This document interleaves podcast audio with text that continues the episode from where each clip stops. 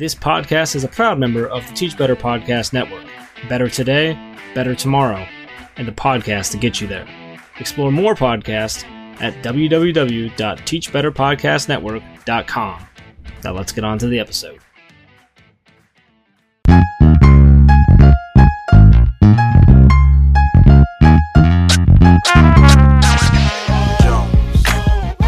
Welcome to the Big Ed Idea Podcast, a podcast for those looking to change the world through education. Each week, we bring you a new idea, however big or bold it is, that has the potential to disrupt, upheave, or remix education. Now here's your host, our dad, Ryan Scott. Hello, my Big Ed Idea friends. Welcome back to episode 2.2. Um, this evening, we have got a special guest coming from the big town of Nashville, Tennessee. Um, we were talking prior to me hitting the record button. It is super cool the way world the world works.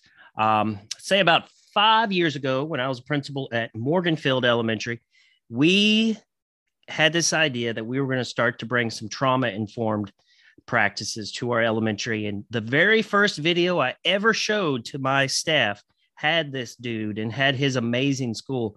And it definitely inspired us to do some big things at that elementary at that time.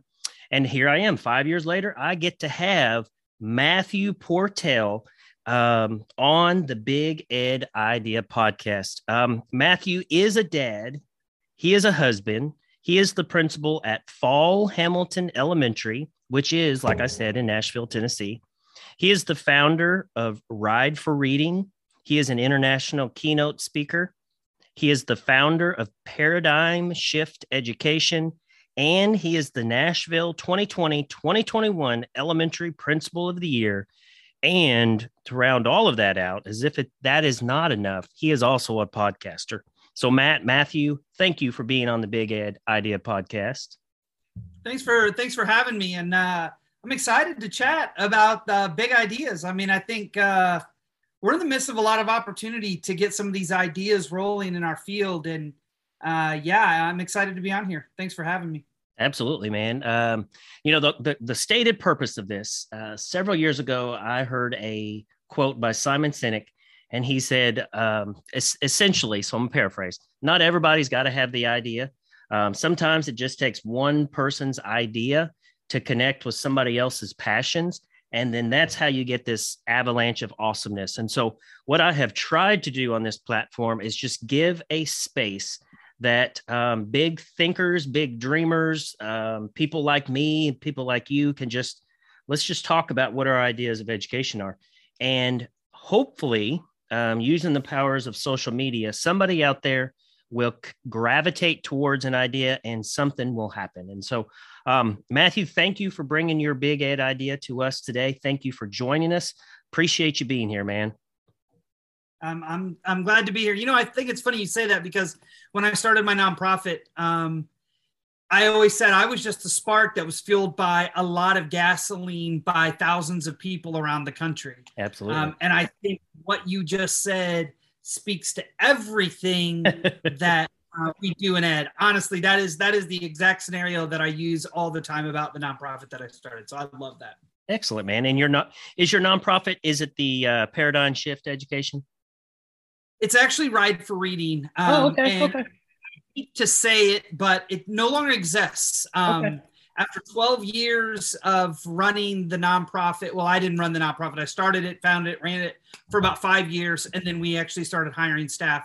Due to COVID, um, all of our fund- fundraisers had to be canceled. They were social sure. events. Sure. Um, and so after a good 12 year run and a half a million books donated to kids in low income areas, uh, we kind of closed the uh, the doors. Uh, but you know, I was very confident. Like, hey, it had a great run. 12 years, a half a million books, great things happened. Um, and I stand in this space of like pride of uh, the people who I was surrounded with that just took my idea and, and ran with it.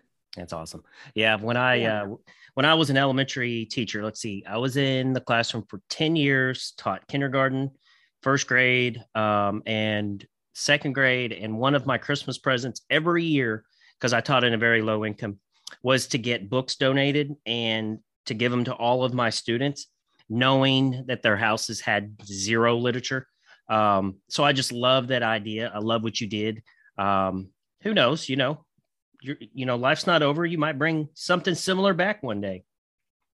You know eh, that I, you know that that is always a possibility, uh, for sure. And I know people even today um, still do book deliveries via bicycle around the country. Um, and that's what it's about. It's not about the organization. It wasn't about the nonprofit. It was yeah. about getting books in the hands of kids. And every May we had a National for You Week, and I'm still excited to see that every May, even after uh, we close the doors, people are still delivering books, which is what it was about anyway. So yeah, absolutely. Awesome. awesome. I love it. All right, my friend. So um, like I said, this this whole thing, the Big Ed idea, is just two guys um, or two people that just talk about our ideas. And um, I'm really intentional of modeling that idea of connections before content. I know you believe this. Um, I am a firm believer in relationship centered learning. Um, and so the first thing that we try to do before we jump into the meat um, is to find out a little bit more about each other. Um, and so the first question I always like to talk about is just essentially what is going on right now in our lives. Um, and, and so as we record this, um, it is Sunday, January the 2nd. For me, um, in the other room, my three daughters, I guess, do not realize that they start school tomorrow because they are having um, a dance party with Alexa and with a disco ball. Um, I heard some Lizzo. Um, I heard some Baby Got Back. Um, they they are busting it down, and I don't think they realize that they've got school in 45 minutes. But hey, whatever. Um, so that's what's going on at the Scott household. Um, what is going on at the Portells house? Man, believe it or not, we pulled in about three o'clock this afternoon vacation, which has been amazing. Um, so on Christmas, I have a 10 year old who turned 11 on the 28th. Oh, cool. So he's now 11. Uh, but on the 20 on, on Christmas, uh, we surprised him with a letter um, asking him to come to Hogwarts at Universal Studios. Oh, so cool. And so we packed up that night, drove halfway uh, the next day, and then we've been at Universal and Disney for the last week. I'm not like a big theme park person, but I'm gonna be honest to tell you, it was awesome. Like yeah, we sure. had so much fun. Um, yeah, it was it was great. We we enjoyed every minute of it. And now we're back and my wife is chilling. He's chilling on the couch because we're all pretty tired. Yeah. Yeah. I, yeah. I, uh, so I've got uh, four daughters. I've got an 18, a 10, a seven, and a four year old. And my 18 year old, our thing growing up was Harry Potter. Um, one of our mm-hmm. things was always to go to that place. And so that's definitely on our bucket list. So, uh, you know, I don't know she's 18, but I know she'd still like to go there. It's it's it's amazing to be honest. And don't go um the week of Christmas. It's that's not the best. okay. All right. Duly noted. All right. so uh Mathew, I always like to also um ask two getting to know you questions. Um, most of the times they have nothing to do with education, uh, just to find out who Matt is. Um, because I mean, I know you'll understand this, but sometimes as educators, we get so wrapped up in education that we forget there's this whole other side to us. Um, and I know, you know, my staff at school, I like to know who they are outside of the building. Um, and so I want to know who who Matt is outside of this big ed idea uh, space. And so my first question for you, just imagine um, that you were to wake up tomorrow and you were not in education. So you were not an educator. Um, what do you see yourself being? I see myself being a park ranger. Yeah, right on. I, seriously, that I before I went into education, I actually wanted to go into forestry and actually was going into forestry. Uh, and I was living in Illinois at the time and realized there's only 72 across the state, and like nobody ever leaves. So there aren't any jobs. And I'm going to be honest, my world was pretty small. Sure. So I didn't see myself out of my home state. Um, and so I started trying to navigate what it is I was going to do. My son claims he wants to be a game warden, uh, park ranger as well. So we'll see. Maybe I told him when I retire from education, maybe I'll go on to being a park ranger and we can be like the dynamic duo, father son uh, park rangers. We'll see. So it's really cool. Two connections to that. Um, I actually was an aquatic biology major um, at Murray State. That's that's initially what I was going to be, um, but life happened. Um, I like to talk about my wandering years where I got way off track, um, Oh, and yeah. fin- I've finally made it. Finally made it back. Um, my other connection to that next weekend for my 41st birthday, my dog and I are going to Southern Illinois and going to do another section of the River to River Trail. Um, Yeah. So I just got a new pack. It should be coming in tomorrow. Um, it's supposed to be in in the 40s, so it's going to be a really really nice time to do like 25 mile hike. So Awesome. Yeah. I definitely I enjoy being outdoors a ton, which is why theme parks really aren't my thing. Yeah. But like going out and fishing and I've Sure. I've bike packed where I rode the Katy Trail across the state of Missouri, a buddy of mine, and we packed everything on our bikes and camped along the way. very cool. That's more kind of things that I love to do. Yeah. Uh, but yeah, I, I that's awesome. Yeah. All right, my friend, my next one. Okay. I don't know if you have jumped on this um, bandwagon, but a lot of the folks in the Edgesphere um, several years ago started this thing called the one word. Um, and so I'm curious if Matt has thought about like what is your focus for 2022? Like if you have that in one word. Um, if you don't, maybe what's something you are focusing on professionally, maybe even personally for 2022? I don't, but I do. Uh, and it's always okay. a word that sticks with me no matter what, and it's disruption. Love Um, Love it. and the reason that is is because the longer I do this work, the more passionate I get about why we have to undo things that one have been done and redo things that need to be redone. And Perfect. so I think some of the paradigms that we're operating in, even to this day in education, are not only archaic, um, but are are uh, time, time to Counterproductive. move on. We've got to do better. Yeah. So disrupt disruption is probably the word. Perfect. Perfect. My word um, for this year is actually Godwink. Um, I picked it up uh, kind of towards the middle of last year. Um, COVID has been tough. Um, it, it, you know, I'm, I'm definitely one person that that struggles with imposter syndrome, um, anxiety, that kind of stuff. And so I started being very intentional of every day when I woke up, looking for the God winks that let me know that I was doing the purpose that I was set out to do. And so every day when I get to school, I try to look for those God winks. Um, and to be quite honest, looking t- towards 2022, I feel like there's probably going to be more stress. Um, every time we think we have this thing together, something else happens. Um, and so I'm trying to be very intentional of being positive, keeping my being very purpose led, purpose driven. Um, and so every day this year, I'm looking for my God wink and I'm going to post it every single year. So, and, and selfishly, I think I see a book in my future about God winks. So um, I'm trying to kind of lay down the foundation for that as well. But um, yeah, so that is my two. Uh, Mathew, what two do you have for me? I have um one is did you get into education because and I know this is supposed to be about education, but it's something No. I ask people all the time. Yeah, yeah, yeah. because someone inspired you or because someone um wronged you uh, as an educator. I've learned that in my career, people either get into education because they had a model of what to be or Yeah. a model of what not to be. Yeah, yeah. So, okay, so I'm a I've told this story before and I'll tell it again and I'll be totally 100%. I initially got into education for the summers off. Um a- a- no, I'm dead serious. I, I get it. I get it. and here's why. Um, I became a dad suddenly at 22 when I was 100% lost in the world. Um, found out I was going to be a dad and learned very quickly that life was not all about me. Um, Mm. At that time, I was like, "Oh shit! Now I got like I got to grow up. What am I going to do now?"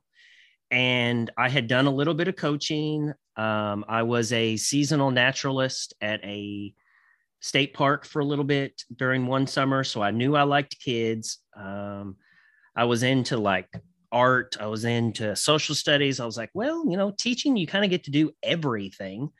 Um, and the local community college actually had an elementary ed um, program. It was a two plus two program with Murray State. And then um, the way God works, at the time I was a bartender, and one of my regulars worked at the community college, and he was like, Ryan, I think I can get you some free money. I was like, free money? He's like, yeah, I can totally pay for your first year because you're a, an adult and I can get you an adult ed, whatever, something. So that's initially why I got into education. But um, I'm pretty sure like the moment I walked into the classroom, and it was never about the content for me, it was always about the relationships. And I'm just a big kid, so I like to hang out with kids. And so being in the classroom with the kids um, kind of hooked me. So that's that's why I got in ed. Awesome. So yeah. if you could meet anybody, um, not in education world, anybody in the world, who would it be? Okay, so I am reading a book. Um, James Patterson just came out with a book, The Last Days of John Lennon, um, and it talks about um, it's it's kind of flashes back and forth between um, the Beatles, kind of um, focusing around John Lennon and his life. Then it also focuses on uh, Mark Chapman, um, the last days of how he planned to assassinate or or kill John Lennon. Um, I would love to meet John Lennon. Um, I have read several books about him, but the way James Patterson writes it, like I'm really second guessing whether John Lennon was my favorite Beatle or not. Um, the more I find out about John, to be quite honest, like the less I like him. Um, yeah. I always loved John Lennon. I always um, associated kind of my purpose with that quote You may say I'm a dreamer, but I'm not the only one. Someday I hope you'll join us and the world will live as one. But the more I find out about John, um, I don't know. He was very self centered. Mm-hmm. So that's who I, I just like to pick his brain. Yeah. Cool. All right. All right. So, all right, Matt. So now that you know me, now that um, I know you a little bit better, let's get into this whole education space. Mm-hmm. Let's do it. Okay. So, um, you kind of gave us, I guess you gave us an appetizer on your origin story. Um, but I would love to know, and I know our guests would love to know. So, Mathew Portell now is this uh, big deal education dude, rock star in Nashville. But um, how did you initially find education? I would say I, we might have very similar stories. um, although I didn't get into education because the summer's off.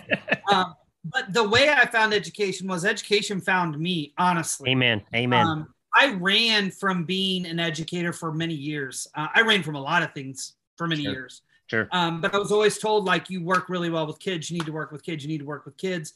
And I knew that kids radiated towards me and I think it was my kid-like spirit, to be honest, and I still am. My ten year, sure. my eleven year old, and I have the same humor and a lot of love. and my wife does not share the same humor. So we did a lot of laughing over the last week for a variety of reasons. Sure. But, um, I, I ran from a lot of things for for many many years, and I basically uh, I met my wife who saw the potential in me that I didn't see in myself um, and kind of put bumpers on my free spiritedness because I was a very free spirited person. Extremely. woman will do that. Yeah, yeah, and I needed that, right? Yeah, I, I so get it. Basic. I didn't think I didn't have, I didn't have the vision of myself having the capacity of what I I am capable of doing, but she saw it in me, and so she's like, "You got to get back to school. You got to finish this up." Like, and so I'm like, "I'll take some education courses." As soon as I got into the content courses of education, I knew exactly this is where I should be my motivation kicked in when I got into a classroom, even for my practicum, I knew this is the space that I was supposed to be in. From that moment uh, on, it was just kind of a full throttle commitment. Sure. Um, and I will tell you the the paradigm shifting moment that I've had in my career. Um, when I graduated from my undergrad, I squeezed uh, four years of college into ten, and so Uh, I stayed in college for a really long time, right? Um, which means I have a lot of student loans. Yeah. Uh, so Amen, buddy. Let's hope the forbearance comes through, or, or the, the not the forbearance, but the uh, Mr. the- the Biden, PA if you're listening, please. please, please. Um, but no, what what I realized is uh, I went straight into graduate school after graduating graduating with my bachelor's. I started immediately in that Yeah. January. I got hired in November as a teacher. Um, I had a class, uh, Dr. Marzak, and he had us do the Strength Finder book with the five uh, top strengths. And he basically taught us to focus on those five strengths of ourselves and Yeah. just manage or find people to support the weakness. Absolutely. Yeah. And let me tell you, that was the game changer. I'm an activator. I don't wait for other people to do something. I'm going to do it. And if I fail, oh well, I'll figure out a different way to do it. And so I think that set the trajectory of my career. Um, that class, Dr. Marzak's stance and his lesson that he taught us, um, had me pushing forward in things because I hated school um, when I was younger. I hated it. Um, I was told I was obnoxious. I was suspended. I actually was kicked out of my first year of college. Um, I hated school because it didn't. I didn't fit school, um, and so I think where a lot of my passion comes in is school doesn't fit a lot of kids Yeah. Um, but we try to fit all the kids into school. Yep. And that isn't how we work as human beings. We're each individuals. We carry our own baggages. We we have our own experiences. We learn in our own ways. Um, and when I got into the classroom, I taught in that way. I taught non-English speakers. I was an EL teacher. Um, I taught unconventionally. I loved community of my school, of my class. Um, I wasn't a uh, it's funny because I've connected, reconnected to some of my students, and they told me things I didn't even remember Sure. um, that I did as a Yep. teacher. Yep. But I taught in a community relationship based um, classroom culture. Um, it was not punitive driven, it wasn't shame driven, because that's all of the strategies and techniques that were used on me that made me become a 23 year old who had a very low self worth and didn't think I had the capacity or ability to do anything. And so I think that um, that's how it started. And from that point on, I've relentlessly and unapologetically done what's right for kids, um, even maybe when other people didn't believe that it was what was supposed to be done. Yeah, no, I the couple things that really resonated um, with me. Yeah, that, that was very much the type of teacher I was. I was one that stood on the desk, and I can remember uh, teaching fourth grade science, and we were tech talking about light and talking about refraction, reflection, and um, whatever the other one is. And I rem- oh absorption, and I remember um, taking a bottle of water and pouring it out on the ground, and the kids going, oh, and I was like, that's absorption. The water hit the carpet, it absorbed, nothing happened um but yeah that was very much the type of kid or teacher that i was at that time um second thing when i discovered the responsive classroom approach um it completely that and positive discipline um let's see what else uh brain based learning that kind of stuff when it when when it found me um it completely changed my perspective of education. I, I actually tried to leave twice. Um, I applied to be a police officer two times. Um, first time I was wanting out of the classroom because of behavior. I couldn't deal with kids, couldn't deal with their behavior. Then I got full custody of my oldest daughter. So that gave me a um, kind of a God wink that I needed to stay in it. Second time I applied for the state police, was going through it, and my wife got pregnant. And she's like, You're not doing it. Um, and so yeah, I, I totally get it. But then when I figured out that it was all about the relationships, um, that's when the punitive stuff could go out the door. Um, and, and now I'm, I'm a firm believer in, in it's the conversation, not the consequence that changes Yep. behavior. Um, and so, okay, okay, okay. So that's how education found you. Um, you've been in this game how many years now? This is year 16. 16. Yeah, me too. Um, or is this 15? One of those. So you have been around. Have you always been in the Nashville area? I had, my whole career has been in Nashville. I have not always lived in Nashville. Um, I was originally from was um, was originally from Illinois. I came to Nashville uh, for college in 1995 before I was kicked out of the college that I attended, um, and then I just kind of went rogue. I lived in it. Oklahoma. I lived in Illinois again, um, and just kind of bounced around. Um, and then when my wife graduated, she's an engineer uh, from Southern Illinois University of Edwardsville. Uh, she's like, let's move somewhere. I'm like, let's go to Nashville. I've lived there before. It's close. It's an um, awesome town. That's how we came back. So we've been here 17 years. Right on. Okay. So you've been in this game for 16 years. You've seen a lot of things. Um, I would say that you've been in it long enough to know what works and what doesn't work. And so, um, you know, we're, we're going to talk about your idea. But before we talk about your idea, what is the problem in education that your idea hopes to alleviate? I think the problem is the use of shame um, and the idea of behaviorism within the context of classrooms and schools.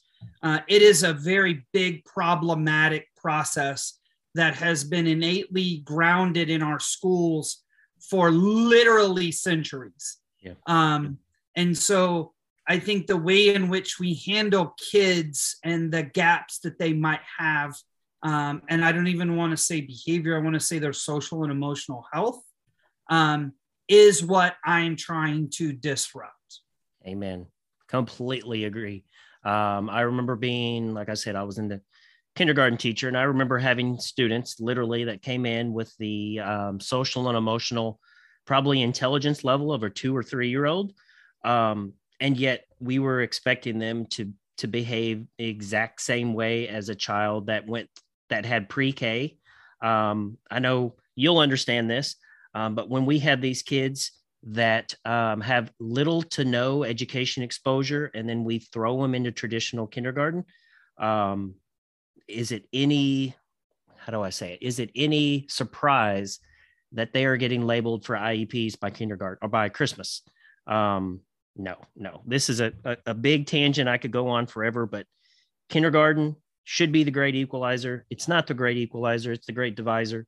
And uh, so, okay. So if that is kind of the shame, the behaviorism, um, what is your idea, Matt, to kind of counteract that? I think, um, in simple terms, trauma informed education, creating a trauma informed um, space where educators understand the impact of stress and trauma and what that looks like in the day to day for kids. Um, and I want to want to preface by saying when I say trauma informed, I don't mean big big T trauma. Sure. I'm not specifically saying the child was physically abused or sexually abused or emotionally abused or their parent was incarcerated because some what I've learned over time is when you say trauma for some reason, people correlate that with poverty. Sure. Um, and that's not what I'm talking about. And especially now when I say trauma informed ed, and I have it in front of me, um, we have relational uh, trauma happening across all socioeconomics where mm-hmm. there's relational um, disconnect that kids are not building and experiencing healthy relationships. Um, and so I, I, when I say trauma informed data, this encompasses everyone. Yeah. Um, and it's ground in a lot of uh, trains of thought, but trauma being uh, not what happened to someone, but the way in which their body, brain, physiologically and neurologically processes whatever it is that happened to them. Yeah, yeah. One of the, the surprising thing. Um, so I guess about two months ago, my English four teacher asked me to talk to our junior class and senior class about. Um, they were looking they had asked um, for uh, basically a lecture or uh, or some content on stress and how to deal with stress and how to deal with life. Because um, we've been very intentional this year. We we turned our English four class into more of a life. So this is what life is going to be like after high school. Um, and so it was. I'll tell you, Matt. I gave every junior that was in those classes, and there were six of them. They all did the ACE screener then we all talked about stress. We all talked about the results of stress. I gave them some of the, um, I guess, some of the I don't know how do I say it like like if you have a, an ACE score of four or more, you are like a thousand times more likely to attempt suicide. And we talked about some of that stuff. Uh, we talked about uh, life is the hardest thing you ever have to do. If anybody tells you different, they're an idiot or they're on drugs. Um, we talked about all of that stuff um, because you're exactly right. But the thing that I had to make sure that I told those kids were the ACE study was not even study, they didn't even study poverty. It was people that were working at Kaiser Permanente Hospital, which were primarily middle income white people. And these were the people that were having all of these big trauma pieces. Um, and then we talked about how, you know, they're the people that are supposed to have it all together. Um, and then we talked about that. You're exactly right. It doesn't always have to be big T. And I like that you said that because stress is stress, and the way that our our body um, responds to stress is the same, whether it's a big T or a little T. Mm-hmm. Yeah, and I think it's key that you know one thing that I dream that will happen is that every educator will have to go through um, a pre-student teaching course on what is the impact of stress and trauma on your physiological neurological selves? What is what is the vagus nerve? How does the polyvagal theory work? Why is it that when we get stressed our heart beats faster and we try to take in more oxygen and the blood flows through our appendages? It's because it's primal. These yeah. are processes in which our body goes through to keep us safe. And when it stays in that state uh, you know with the ACE study it was about health outcomes. So yeah. um, you know we're so far past the ACE study now in this work where now we're looking at the impact of systemic racism. We're looking at the uh, the impact of lgbtq kids and how the stress impacts all kids and communities and disproportionately kids from uh, minority groups of whatever form right? And sure. so i think that what you just said is so powerful that if we could have every high school have these open conversations with kids about listen this is what happens when you're stressed. In my school in an elementary school we teach every kid mindful breathing and movement. Perfect. How to use breath as a way to calm the vagus nerve. It's the only way to calm the vagus nerve is through rhythmic breathing. And i use a pulse oximeter and i put it on kids who are really escalated. They come in if you know what a pulse oximeter is oh, nobody yeah. knew what they were COVID, yeah. but you can take your your heart rate as well as your oxygen levels. I don't use it for the oxygen levels. I use it for the heart rate and just co-regulating, which means I'm bringing kids into my calm. I'm staying calm and I'm rhythmically breathing with them.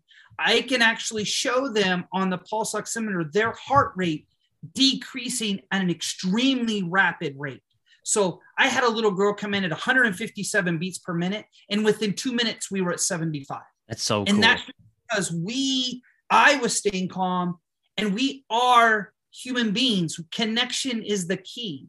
And a dis, I, I've said it before, and I know Bruce Perry put the quote in his book, and I'm sure somebody said it before me, but I said a dysregulated adult cannot regulate a dysregulated child. I have to stay, but a dysregulated adult can dysregulate a regulated child. Sure. Like I come in hot, it's going to raise the temperature of the room.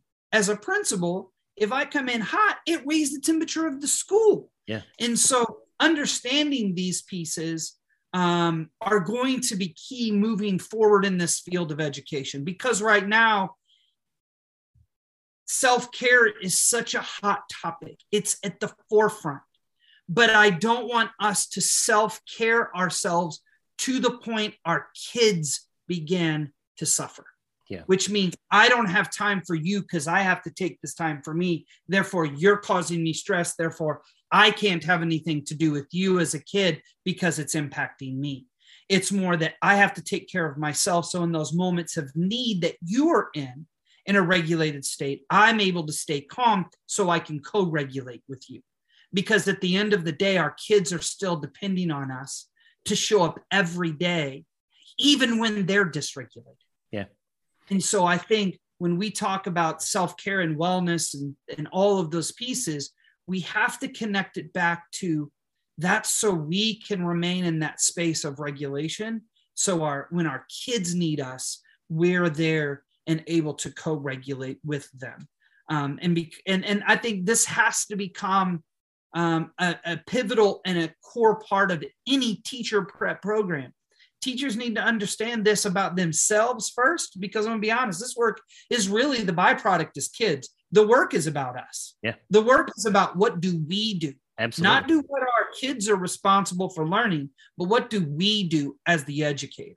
Absolutely man. A couple three things i want to touch on about there. My uh as i'm as i'm writing a book um to be out sometime hopefully by the end of the year on hope um, one of the things that I'm going to start to talk about is this idea of psychology before pedagogy.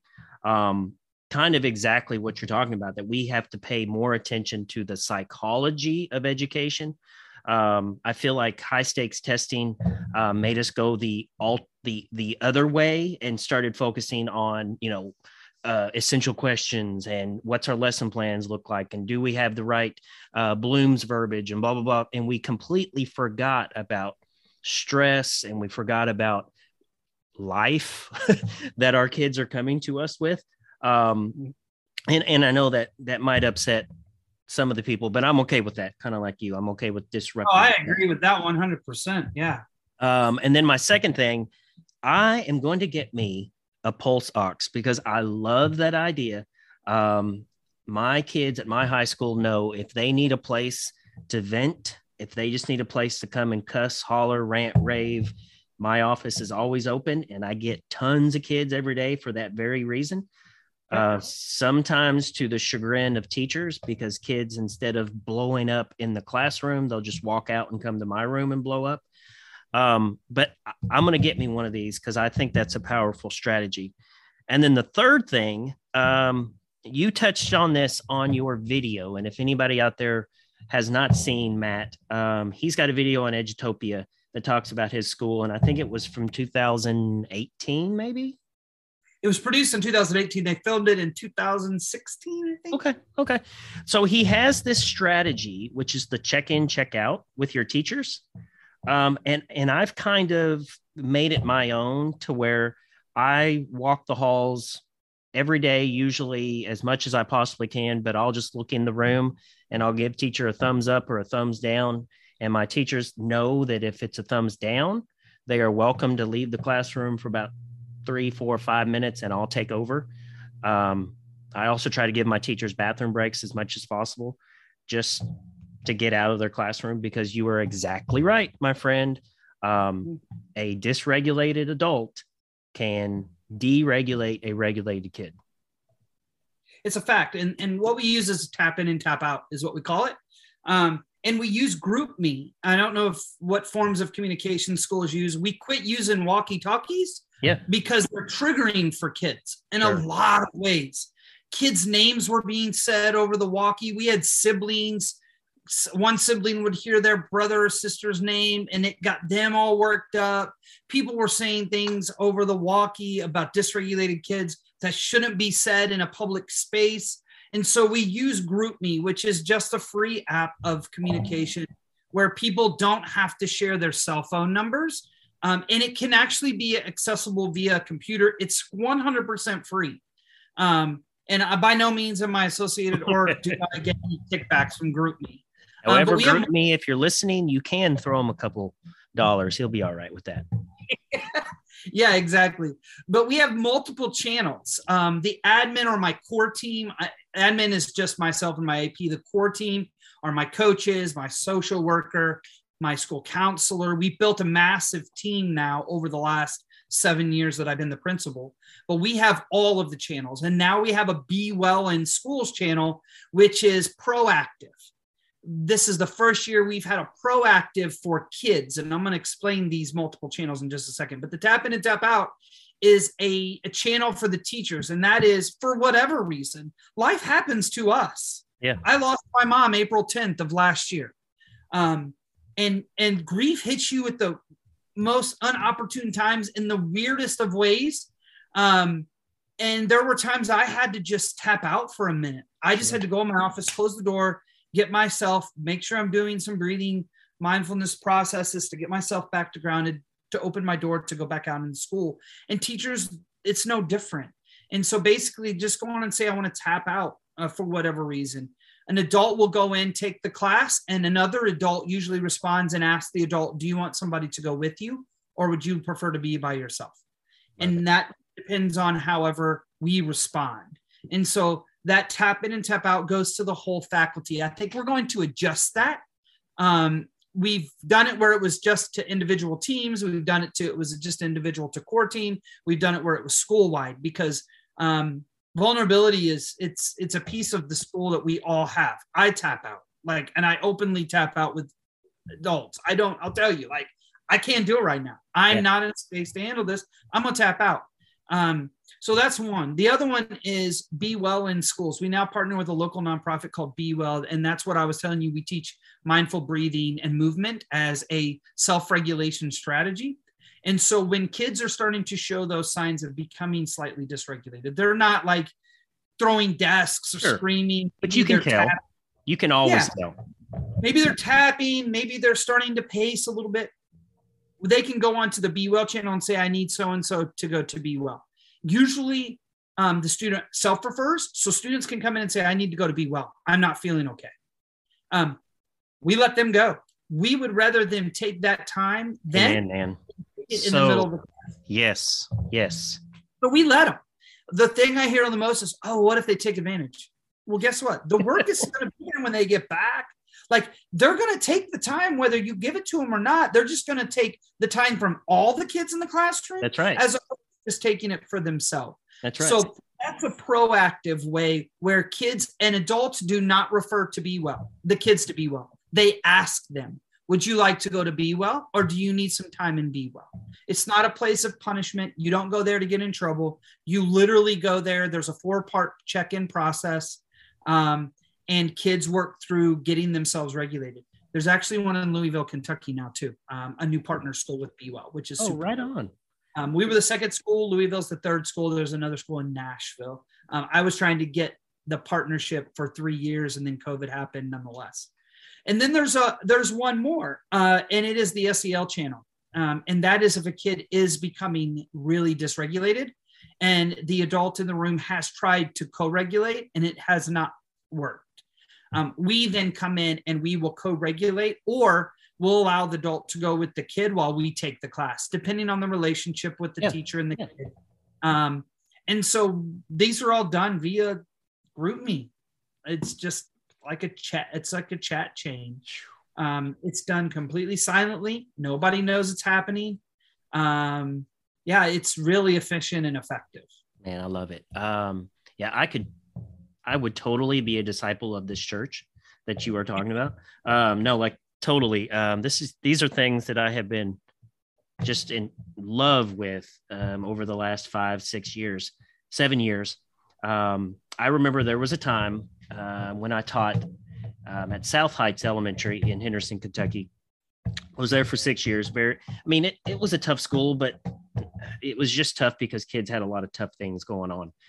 Um, and I remember coming in and coming to the realization one day that my kids acted the worst when I came in in a bad mood.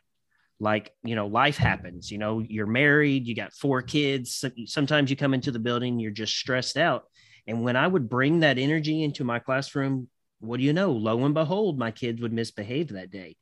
Um, and i remember that light bulb going on when i started to think about regulation and co-regulation and sel and all of that stuff um, and i'll tell you also in evansville indiana which is right across the river from me um, one of my good buddies, he's an SEL interventionist. And so his entire day is exactly what you talked about. Um, if a kid is dysregulated, it's his job to go into the classroom, um, pull the kid out, and then regulate him enough to where he can get back in the class. Um, we he was actually he was on maybe episode 10 but i would love to see every school have an sel interventionist for nothing more than to regulate our kids. Well, and see, I, I would love to see every school teach out a proactive space, which is what we do. So we have a Be Well class that's just like a school counselor class. Every kid goes to it, and we teach them breathing and movement on how to regulate. Yeah. Because here's the thing if we're simply just standing in space and co this is what I've learned. We've only done this the last year. Uh, and so that we didn't do this before. We actually did through videos from Move This World. I don't know if you're familiar with them, but it Mm-mm. is a web-based. Uh, it's a great, it's a great program. Again, not affiliated, don't get paid by them. Um, but it's uh, it, it- they have web-based videos that teachers basically just put on. They don't have to plan, and it teaches kids what's called 10 emojis or 10 self-regulation strategies. Oh, right on. And that's what we used for about four or five years until we got an actual person. Sure. So we're extending it um, because I think it's interesting that we expect kids to be able to self regulate, but we don't teach them how to self regulate. Absolutely. And let's be honest, we don't teach adults how to self regulate. I mean, I don't know if you're a football fan, but I just watched Antonio Brown take his jersey off like an hour and a half ago, take his jersey off, his his his uh, pads off, throw his jersey, walk off the field with a peace sign before the game even started. Right Yeah. now, what I also know is he was supposed to get like a three hundred thirty thousand dollar bonus if he scored one more touchdown. He was like getting ready to beat these records, and so I can only imagine he was probably like they did. They told him he wasn't going to play the game. Oh, man. I'll be honest, three hundred thirty thousand dollars is at stake, and you were preventing me. Yeah, I'm right. take my jersey off too. That's right. They just talked to the to the uh, to, to the coach, and he's like, he's no longer on the team. He quit. it's like, but but we see videos on YouTube all the time. We see videos on planes of dysregulated adults. We see videos of people in restaurants of dysregulated adults. These are skills, integral skills that if we are not addressing at school as a social and emotional, not learning, I want to take that L word out. I want to social and emotional health. Yeah. The health of our kids is dependent on. it. Now, here's what I love to hear. Here's what I love. I get this pushback all the time. This isn't the job of the school. Baloney. That's the job. And matter of fact, we had a legislator, legislator Butts, ironically, was her name, who they did a story of us uh, about Fall Hamilton because we promote student leadership and voice immensely. We give kids roles like they our, our, our kids do all the announcements. I just pop in at the end and set expectations for the day. Like I don't do the announcements. It's not my school, it's their school. Right? We have kids that take they they take lunch to pre-K before COVID. They ran the food up because they eat in the classroom. Like we give jobs to our kids. Love it. So they were doing a story on us, and legislator Butts, gosh, it's so ironic that that is her last name. They they did a story fighting against what we were doing because she said social emotional learning, what I call health, should only be taught in schools and church or uh, at home in church. It shouldn't be touched in schools. I don't know if you're familiar, but I think it's Wisconsin right now is banning the word social emotional learning, banning all of these words because now it is the next thing that um, certain party lines, I'm not getting political, are starting know. to. I know. I know. So it's like, wait a minute, what social emotional learning? You can't talk about? No, no, we can't talk about that. We, matter of fact, I even heard a story. It was on NPR where a, a, a parent was saying, "I don't want my kids to learn about those feelings." Oh, Okay. Well, then your your kid's gonna be in prison. right, right, or not because they probably have privilege that other kids don't. That they don't have to worry Yeah, about it, right? yeah, so it's, it's it's interesting where the paradigm continues to adjust and shift um, of people outside of our field, um, mandating and regulating what we do on a daily basis. Because you know there was a book, I think it was written in 1998. I don't even remember the author or the title, but he said basically, if a kid doesn't know how to read, what do we do? We intervene, we teach. If they don't know how to do math, we intervene, we teach. If they don't know how to behave at school, what do we do? We punish. We've got to get out of that mindset. No Yep. kid has ever learned how to behave by punishing them. Yep. I never learned how to behave, behave, I say that word very loosely, by punishing me when I didn't know what to do when I felt whatever I felt. Um, and yet, that is just the foundation of the society um, that we continue to try to fight against. yeah it's so it's so crazy to me um so in my ideas in my ideal ed system we would take k through five we would slash the content requirements in half. We would pile on like like you're talk, talking social and emotional health. Um, because and, and again this is one of my things that kind of ruffles people's feathers and i'm okay with that because it would help kids. Um, yes at one point schools had the advan- schools had the um, luxury of not having to teach these things. Um, but at that time, you had one parent that stayed at home, more than likely. Um, you had a, a, more evenly distributed economic system. Um, you probably had um, not as high so so kids could not pay attention in school and they knew they could drop out at 16 and they'd have a really good job at a blue collar work we don't have those luxuries anymore. Um, if a student is lucky enough to have two parents, more than likely they are spending an hour, an hour and a half with their parents every night um, because their parents are having to work so much. And, and this is, and I'm, and I'm saying, and I'm being personal here. Um, I see my girls maybe an hour and a half every night, um, five nights a week. So how much about life and social and emotional things am I actually teaching my kids? Very, yeah. very little. And guess what? Yeah. If our schools don't step up, then you have this whole generation. And guess what we do? These whole generations of kids that aren't social and emotionally intelligent and yeah. can't ever can't access the content because they are so stuck in the psychology. Um, and I think honestly, we have kids that are more aware. I think we have kids that are more aware of social justice issues. I think we have kids that are more aware of in tuned with other people in a lot of ways that I wasn't. Sure. For example, 1994, genocide of of uh, uh, um, Rwanda. Rwanda. Yep. No clue, no idea. Didn't even know it existed. I was a junior in high school. My world was so far apart from that world. No idea. Rodney. Dial-up. yeah, there kids are accessing information right now. Now, unfortunately, they have things like TikTok and all of these other platforms right. that they're also learning things that are probably damaging all of us, right? Yeah. But I do think there is a social awareness of kids that we never had because sure. they're they're accessible. Here's an interesting thing. What we also had is beating children was normal. like it was normalized. It was okay, right? I got it. Like I, we all did. And here's the thing: I spoke in front of uh, a national conference of legislators, and I was talking about trauma informed work and the impact of trauma and and all of these things, right? And this guy came up to me. He was a legislator out of I'm not going to tell you what state because I don't want I don't it doesn't matter. Yeah, right. It was a western northwestern state. And he said, I'll tell you what kids need. They just need their ass whooped. That's all they need. And I thought, this is who's making yeah, right. nations of right. our law. All kids need is their ass whooped. I'm sorry to tell you, but some of the situations that I see on a day-to-day basis with the students I serve, the they are getting that. Yeah.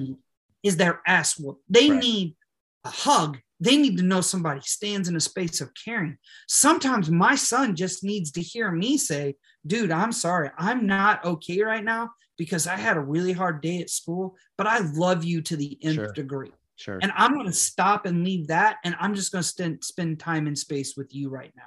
And so I think progress is not progress in this space of empathy um, isn't being driven, or the lack of, isn't being driven by our kids. And I'm going to give you one example. Uh, we had a principals meeting where they invited high school kids from around Nashville, and they actually set them at our tables, and we had open dialogue, just open dialogue with kids. They were juniors and seniors in high school, from multiple diverse backgrounds, from non-English speakers to kids who grew up in Nashville to straight kids to LB, LGBTQ kids to not, I mean, kids who are are just recently in the country with a translator. I mean, this was a massive diverse group of people. And the one thing I asked was, does suspensions really help kids learn better behavior? Do you know what they said? Absolutely not. It's yeah. the most ridiculous response ever when a kid messes up. Yeah. They know, like Yeah. they're like, this doesn't make any sense.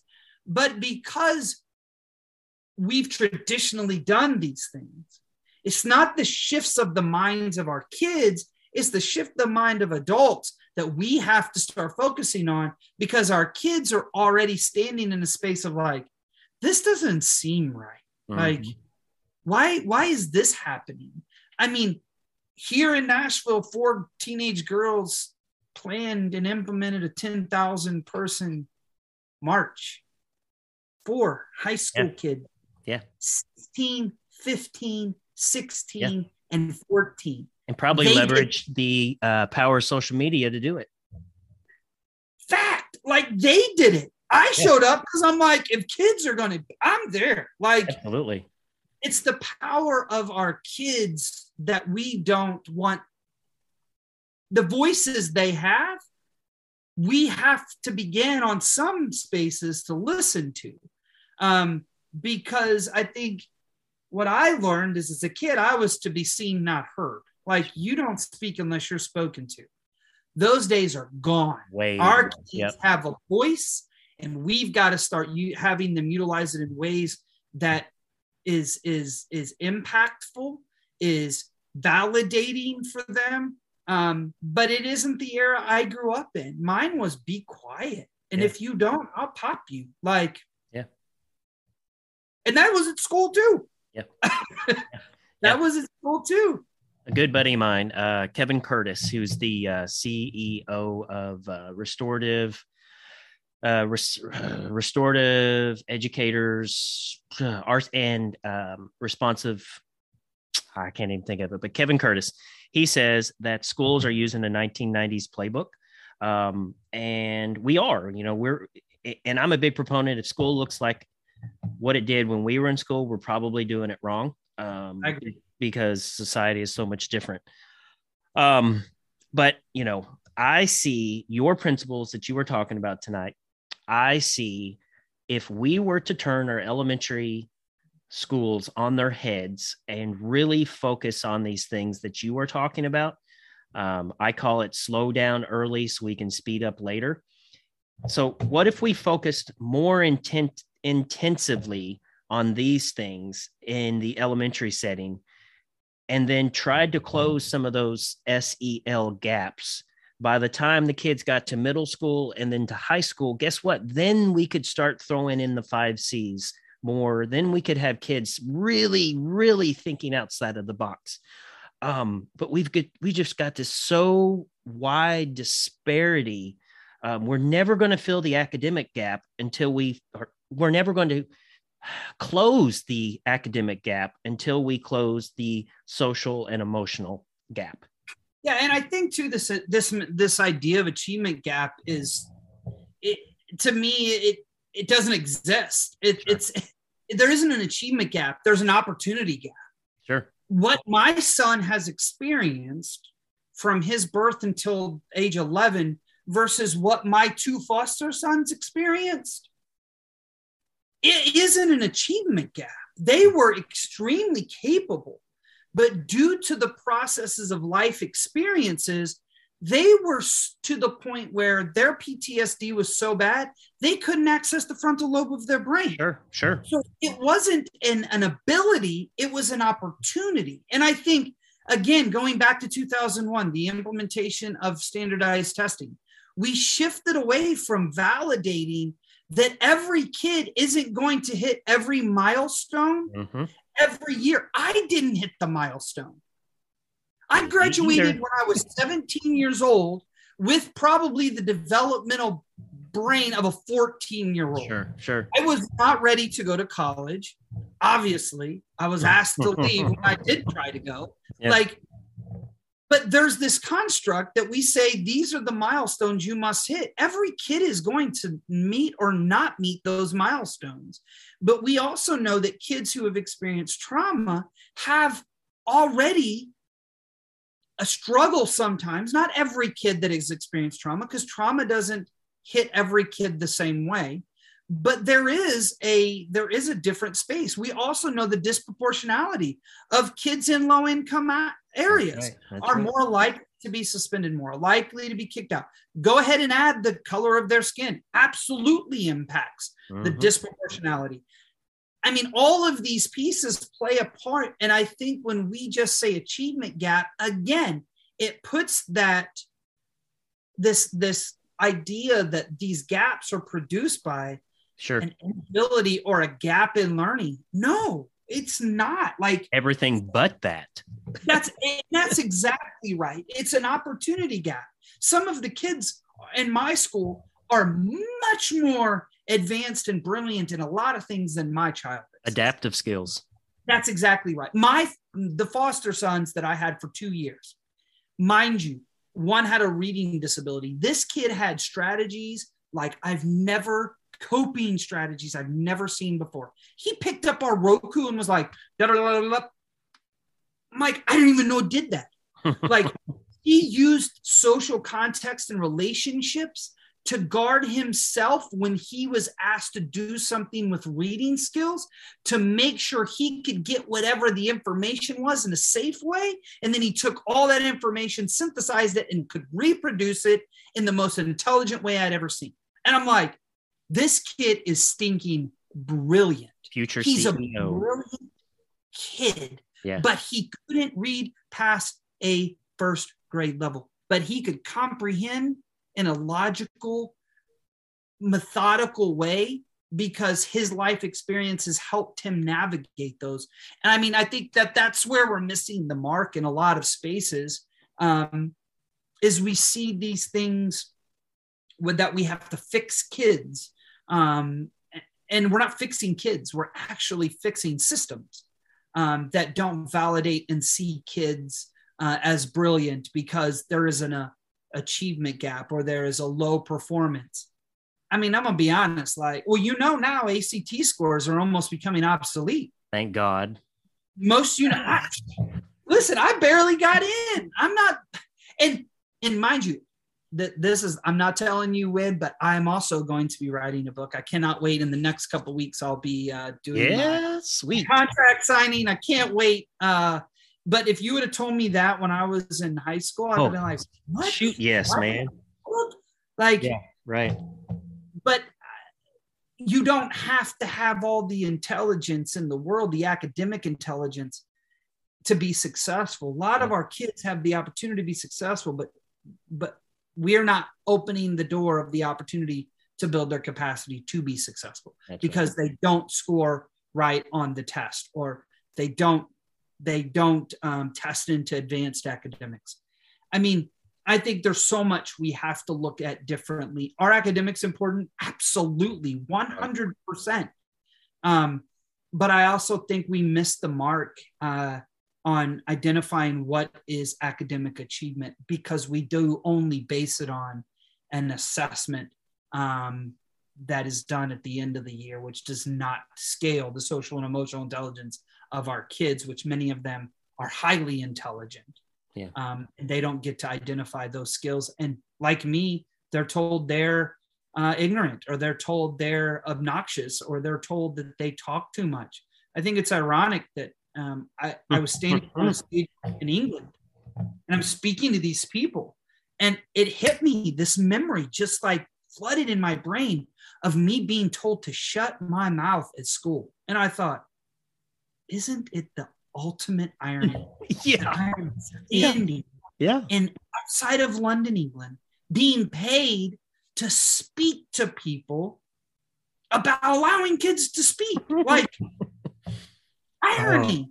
Life. And there's so many kids in our schools that are seen as behavior problems, aren't seen as dysregulated kids, or maybe not fitting the mold because they can't sit in a chair um, all day. I can't sit in a chair all day. I've never been able to sit in a chair all day. Nope. Even when I was in college courses, I stood in the back of the room sometime. I think that we just have to reimagine and disrupt these archaic ideas of we have five year olds sit in desks all day. Yep. And then get upset when they don't want to sit in a desk all day. Like I, I don't I don't get it. oh, I don't get Sorry, it. I get really fired up over this. Listen, um, I there are so many nuggets of just truth that you have dropped that we have talked about today. Um, I definitely feel um, like we could go on for hours about this. Um, there's so much of what you're talking about that I like 100% agree with. Um, I, man, just I, I, I want to make sure that sometime I make it down to Fall Hamilton because I want to see it in action. Um, I want to see the smiles on the faces of those kids because I can only imagine. Um, you know, I'm, I'm a big, big believer. Every day I try to make sure all of my students feel valued, seen, and heard. And I can just imagine that Fall Hamilton, those kids know every day, number one, that they are valued. I, I can guarantee it. Um, it sounds like you're big on student voice, so I'm sure they're heard.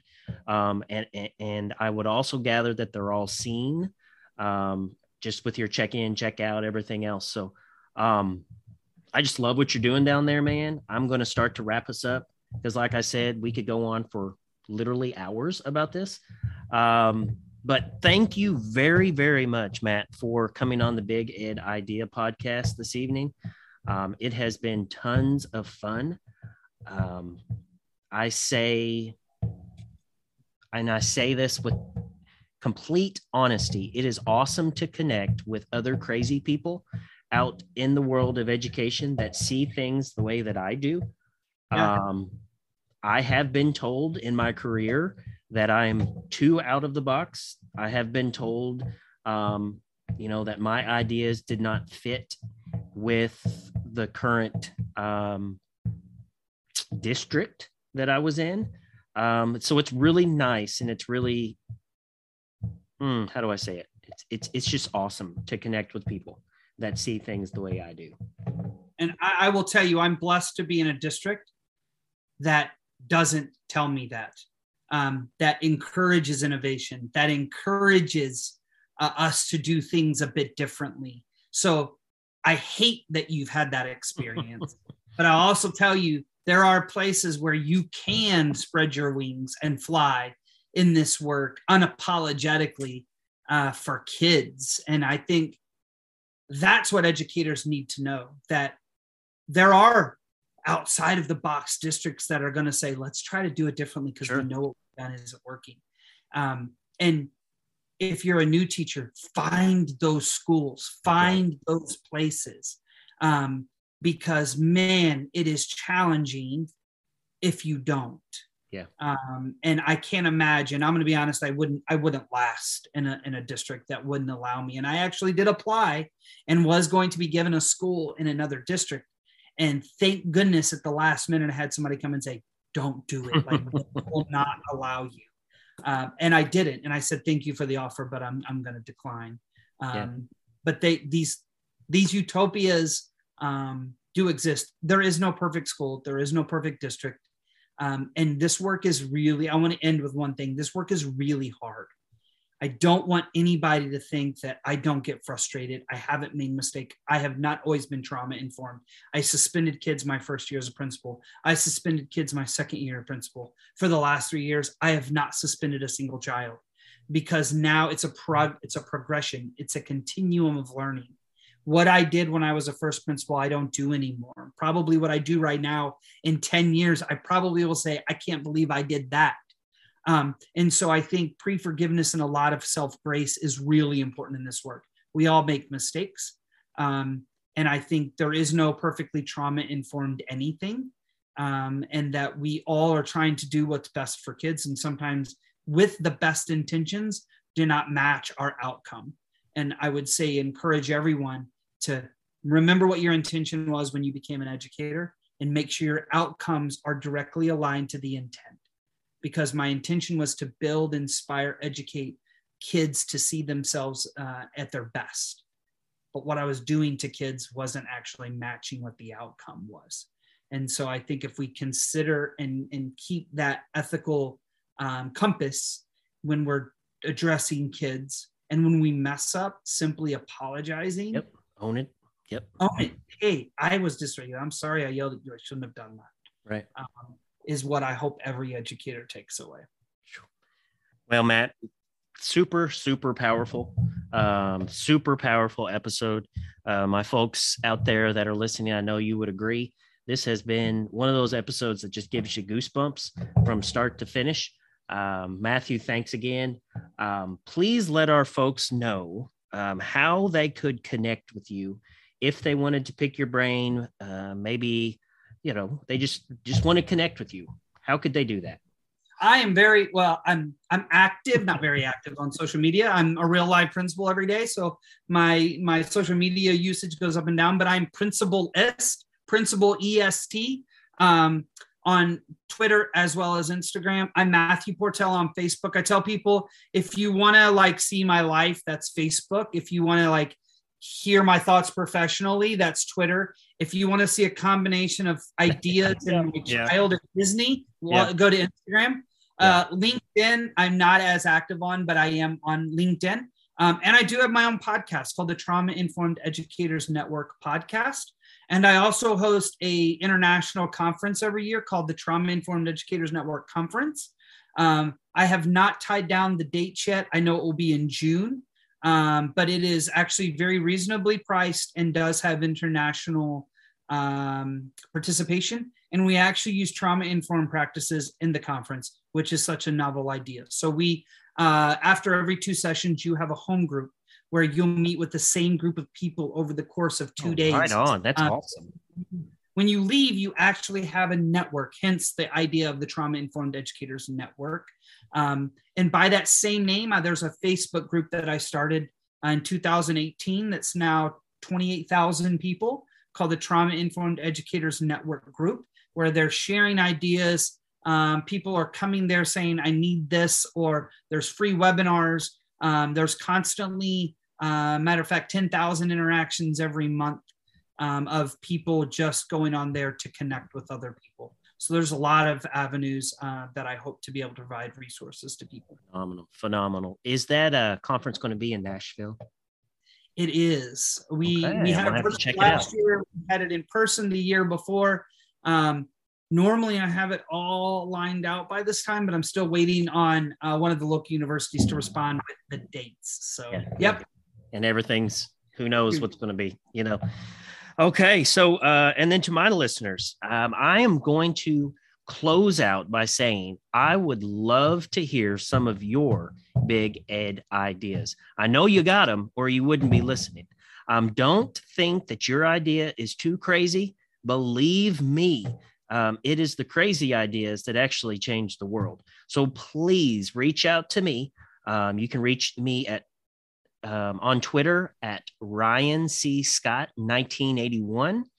Um, you can reach me on Facebook. Just look me up, Ryan Scott. Um, you can find me on Instagram, Ryan Scott 1981. Um, yeah, let me know. Let's do this. Let's change the world of education because darn it, our kids need it. Um, and so I'm going to close this like I love to do using the immortal words of the best grandfather anybody ever had. His name was John Janoski. Every single time I left his house, he would say, Ryan, I will see you in the funny paper.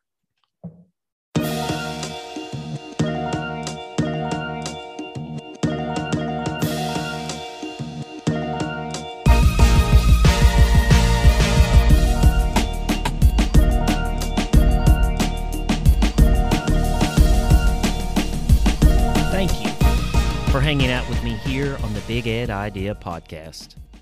My hope is that this would be a conversation, a meeting of the minds and a space for one person's vision to inspire the passions of another.